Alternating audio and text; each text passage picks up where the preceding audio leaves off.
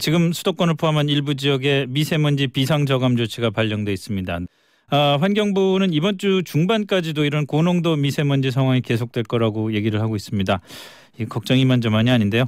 아, 자세한 얘기를 임영욱 연세대 환경공해연구소 교수 연결해서 말씀 나눠보겠습니다. 교수님 안녕하십니까? 예, 안녕하십니까?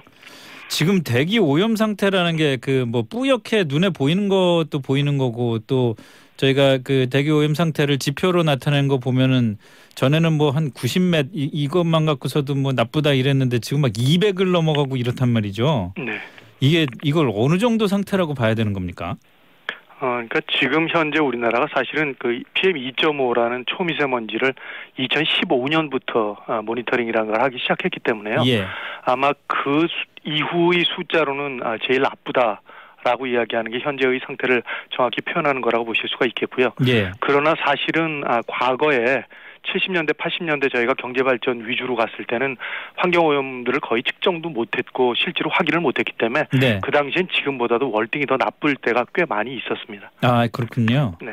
그 예를 들어서 88 올림픽 당시 1988년에 어, 서울 공기가 너무 안 좋아서 외국 선수들이 심지어 일본에서 머물면서 경기 때만 오고 이랬다 이런 보도도 있었던데 예, 뭐 그때도 뭐 상황이 그랬던 모양이죠. 예, 그 당시는 지금보다 더 나빴었고요. 예. 어, 지금 정도의 어떤 규제가 아니라 차량 이부제나 대부분의 그 산업시설이나 그 상업시설들을 거의 다 그냥 저, 어, 문을 닫게 하는 정도까지 심하게 관리를 했음에도 불구하고 지금보다 월등히 사실은 더 나빴던 상태라고 보셔야 합니다만 차이점은 조금 있습니다. 작은 먼지가 많아졌다라는 게 아, 어, 최근에 예. 가장 큰 차이점이라고 보시면 되겠습니다. 그럼 어쨌든 지금 50대 이상 정도만 돼도 뭐 어렸을 때부터 미세먼지는 굉장히 많이 들이키면서 들이마시면서 살아왔다고 보면 될 것 같은데 예, 예. 그럼에도 불구하고 그 초미세먼지가 그 그때와는 다르다라는 게 시사하는 점은 뭐가 있을까요?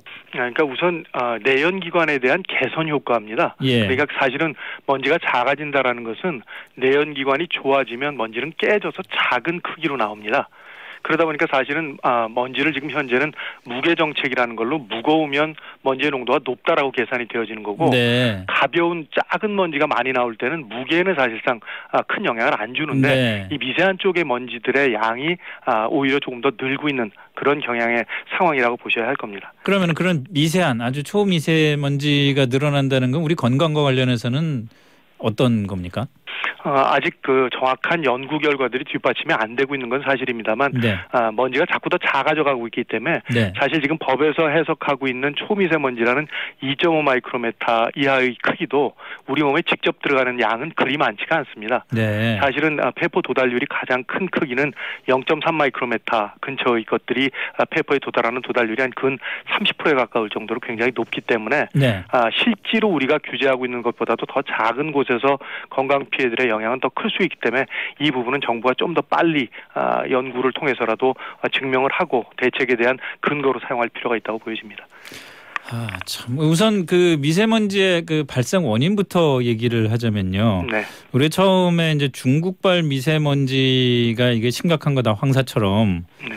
어그 그래서 그걸 막으면은 별 문제가 없는데 중국 발 미세먼지를 막을 방법이 없어서 고민이다 이런 얘기를 하다가 네, 요즘 들어와서는 꼭 중국만의 책임은 아니다 이런 얘기도 나오기 시작을 하고요. 네, 조금 종잡을 수가 없는데 예. 정확하게 정리하자면은 어느 정도 중국의 책임과 국내 책임을 분류를 할 수가 있을까요? 그러니까 이게 연구마다 다르고요. 예. 목적이 다 다르고 단편적인 연구들을 근거로 해서 중국하고 대화를 하다 보니까 정확히 국민들한테 얼만큼의 영향이다라고 제시를 하는데도 차이가 많이 생기는 거고요. 네. 따라서 어, 정확한 국가의 표준화된 자료로 지속적으로 관리를 해야 된다라는 겁니다.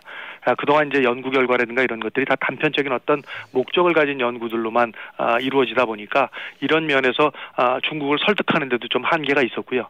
국민한테 아, 설득을 구하기 도 조금 아, 문제점이 있었는데 예를 들어 중국하고 지금 대화를 했더니 이번에 아, 중국에 대한 영향을 아, 그 피력했던 근거 자료도 2013년 1년의 자료였습니다. 네. 그러다 보니까 중국은 그 이후에 급격히 많은 아, 그 미세먼지를 줄이는 정책을 적용시켰다라는 것만 갖고도 우리나라의 어떤 자료에 대한 신뢰성을 아, 굉장히 좀 아, 폄하시키는 그런 여러 가지의 문제점이 발생을 했기 때문에 네. 우리는 어, 일단 배출원에 대한 것들을 정확히 파악할 필요가 있다라는 겁니다.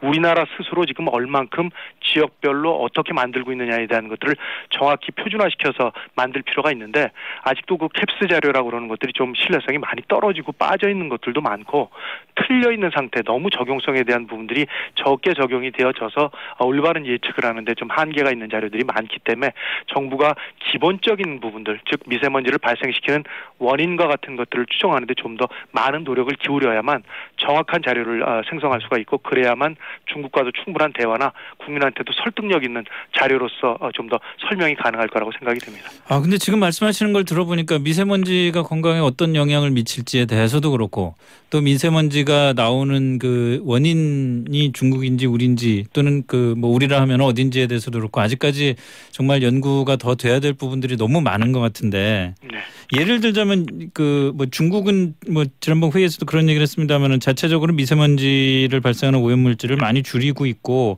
실제로 미세먼지 오염도가 줄어들고 있다라고 얘기를 하고 있고요. 네. 반면에 우리나라는 오히려 미세먼지 오염도가 점점 높아지고 있다. 뭐 이런 주장도 나오고 있던데 음, 그러니까 그것까지는 사실 예. 네, 사실은 높아진다는 것보다 PM10으로만 그러니까 10마이크로메타 이하짜리로만 말씀을 드리면 네. 2012년까지 정부가 수도권 정책이나 뭐 여러 가지 대교염 물질을 줄이는 정책을 써서 42마이크로그램 큐빅 메타까지 줄였다가 네. 48로 그 해부터 늘어나기 시작한 겁니다. 네. 그래서 2017년은 43까지 다시 줄였으니까 조금은 아, 줄어드는 경향성을 갖고 있다라고 얘기할 수 있습니다만 네. 그러나 아직도 그런 부분들에서는 굉장히 좀 부족한 아, 부분이 많이 있고요. 예. 어, 가장 대표 대표적인 것들이 어, 예를 들어 우리가 경유차에 대한 논란을 아직도 겪고 있다라는 그렇죠. 겁니다. 예, 예. 예, 전 세계적으로 이미 정론화되어지고 문제가 많은 내연 기관으로 알고 있음에도 불구하고 산업계와의 협의라든가 아, 이거에 충분한 근거 자료들을 갖고 있지 못한 문제점들 때문에 아직도 경유 자동차만 해도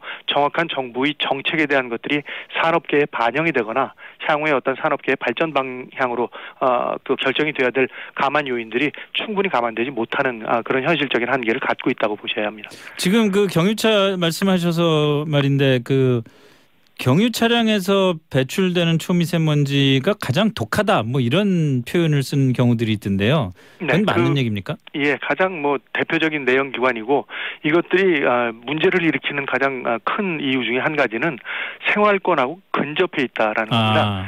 예, 자동차를 우리가 굉장히 가까운 곳에서 사용을 그렇죠, 하고 있다 뭐 보니까 길거리에 예, 다니니까요. 자칫 잘못들 이해하시는 것이 자동차 배기가스가 사실은 발암 물질입니다. 예. 자동차에서 배기 배기 아 방출되고 있는 배기가스가 1급 발암물질이라고 정의되어진 거에 그 주요 성분인 미세먼지도 주로 영향을 주는 지역에서 1급 발암물질이라고 WHO에서 정의라는 것이기 때문에 네. 실질적인 미세먼지의 논란은 사실은 경유차로부터 출발을 했다라고 해도 과언이 아닌데요. 아. 따라서 우리가 생활 속에서 이런 경유 차량이 우리나라가 다른 나라들에 비해서 월등히 경유 차량의 점유율이나 아, 등록 대수가 높다라는 데 문제점이 있는데 아직도 이런 부분들에 대한 아, 근본적 대책이 좀 아, 미흡하다라고 보여지고요. 예를 들면 작년과 같은 경우에도 어, 경유 차량이 어, 증가했던 차량 대수가 한 60여만 대가 60여만 대가 되는 반면에 예. 휘발유 차량은 16만 대밖에는 증가를 안 했습니다. 예. 그러다 보니까 아직도 이렇게 전 세계적으로 이미 어느 정도는 결론이 나 있는 어, 부분에 대한 것조차도 우리나라에서는 적용되어진 효과가 전혀 감안될 수 없고 그러다 보니까 몇 년 후에는 어, 노후화된 경유 차량은 지금보다 월등히 더 늘어날 수밖에 없는 어, 구조적인 어, 모순을 갖고 있기 때문에 미세먼지와 같은 것들 의 정책은 훨씬 더 어려운 쪽으로 갈 수밖에 없다라고 보여집니다. 알겠습니다. 그럼 그 우리가 좀 실질적으로 그 미세먼지가 이렇게 많은 상황에서 어 시민들에게 도움되는 질문 몇 가지만 좀 드릴 텐데요. 네. 우선 마스크 얘기인데 네. 일반 마스크는 뭐 아예 소용이 없고 미세먼지 전용 그 특수 마스크를 써야 된다. 그것도 그냥 그 아예 거기 밀폐 수준으로 딱 붙여서 써야 된다 이런 얘기들을 지금 많이 들었거든요. 네. 근데 저도 뭐, 그렇게 쓰고선 걸어 다녀 보면은 숨을 못 쉬어요. 네, 숨을 못 쉬겠어요. 예. 그래서 기본적인 걸 말씀을 드리면 면 예. 마스크라도 쓰시는 게 훨씬 더 도움이 됩니다. 아. 그러니까 아, 작은 걸 걸러주는 효율이 떨어진다라는 것이지 하나도 못 걸러준다는 것도 잘못된 이해들이시고요. 예. 따라서 마스크는 아, 효율이 좋으면 좋을수록 어, 먼지를 잡아주는 효율도 좋지만 아, 똑같이 아, 통기량이라고 그러는데 산소를 공급시켜주는 공급율도 떨어지기 때문에 네. 일단 마스크를 선택을 하실 때는 조금이라도 통기가 되는 것들을 쓰셔야 쓰셔야지 99%짜리라든가 97% 정도의 굉장히 고효율의 것들을 쓰시는 경우는 호흡에 어, 문- 문제가 많이 생기기 때문에 네. 호흡이 문제가 생길 땐 바로 이 마스크를 띄는 것부터 잘 이해를 하셔야 합니다. 아. 특히 이제 어린이나 아, 잘못 어, 이해를 해서 어, 먼지를 마시면 큰일 난다라고 알려주시지만 이거는 짧은 시간에 급속도로 문제가 생기는 것이 아니고 산소 공급이 조금이라도 줄어들면 이건 급격한 문제가 발생할 수 있기 때문에 오히려 마스크를 쓸 때는 적절한 숫자의 마스크를 사용을 하시되 마스크는 틀림없이 어느 정도 먼지를 걸러주는데 효과가 있습니다. 네. 그러나 어떤 자가- 마스크든 간에요. 예, 예. 자가 호흡에 문제가 될 정도의 아, 저항이 생기면 기도 저항이라고 그러는데 호흡에 문제가 생긴 거기 때문에 이럴 때는 아, 과감하게 마스크를 띄고 호흡을 먼저 우선시하시는 것이 아, 네. 첫 번째 좀 조심하실 부분이고 반면에 마스크 쓰더라도 얼굴 부분에 잘 밀착이 되도록 쓰셔야 합니다. 예, 아, 예. 코 사이라든가 이 턱 밑 같은 데가 뜨게 되면 아, 먼지가 그냥 그대로 빨려 들어가는 현상들이 생겨나기 때문에 마스크 쓸 알겠습니다. 때는 얼굴하고 밀착이 잘 되도록 써주시는 것이 도움이 될 것 같습니다. 마지막으로 간단하게 이 미세먼지가 심한 날 아유 이게 아무리 답답해도 창문 열면 안 되지 이래서 안 여는 분들이 있는데 그게 맞습니까? 그래도 한 게 하는 게 낫습니까? 어, 상황에 따라서 여시라고 말씀드리는 게 가장 정확할 것 같은데요. 네, 우리가 보통 가정에서도 먼지를 많이 일으키는 때가 있습니다. 네, 네. 예를 들어 아직도 이제 뭐 어, 실내에서 흡연을 하시는 분들이 있다거나 아니면 어, 뭐몇 년 전에 항상 시끄러웠던 그 고등어 파동과 같이 조리를 할 그럴 때도 때는 특히 여는 게 예, 낫다. 굽거나 튀거나 하는 예. 등등의 요리라거나 청소를 하실 때 등등은 아, 오히려 먼지를 잠깐 이라도 창문을 열어서 알겠습니다. 환기를 하시는 것이 도움이 됩니다. 예.